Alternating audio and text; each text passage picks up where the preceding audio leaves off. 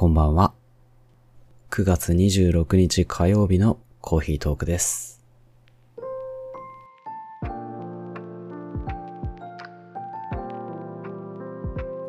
え2週前のお話になりますが、初めてこのポッドキャストに寄せられたメッセージをご紹介いたしました。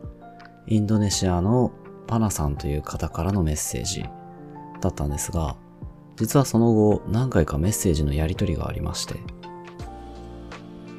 えっと、なんかもう文通みたいになっています。ペンフレンドですね、だから、インドネシアの。パパナさんは日本語がわからない。英語が喋れます。ということで僕も拙い英語でね、なんとか会話をしてるんですが、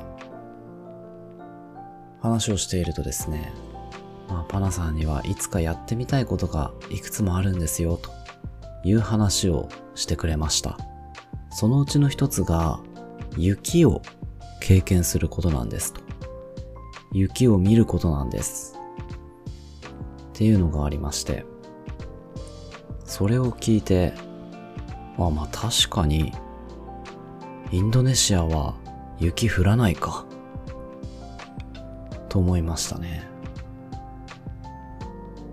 うん、いつかね、もし、パナさんが日本に来ることがあれば、ぜひ雪の降る季節に来てほしいなぁと思いますね。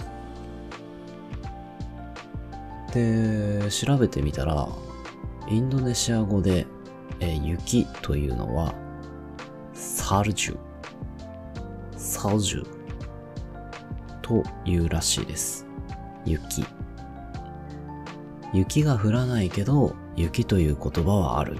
なんかちょっと不思議な感じはしますが、まあね、別に日本にだって白夜はないけど、白夜という言葉はありますからね。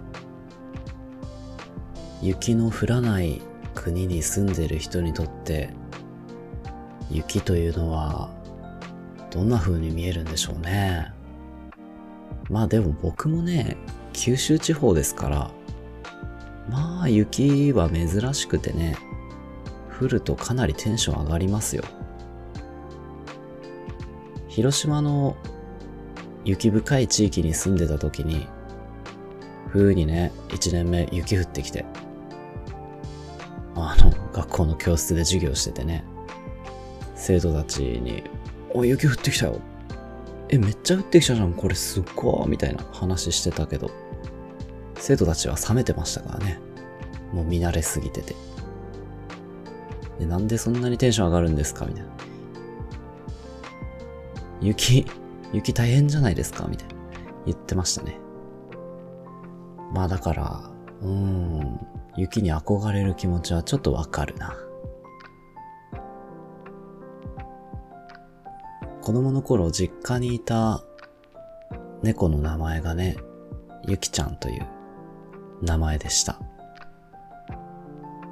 あの、真っ白な猫ちゃんでね、まあ名付け方も結構安直なんですが、可愛くてね、小さい頃から一緒に大きくなってきた猫ちゃんでしたね。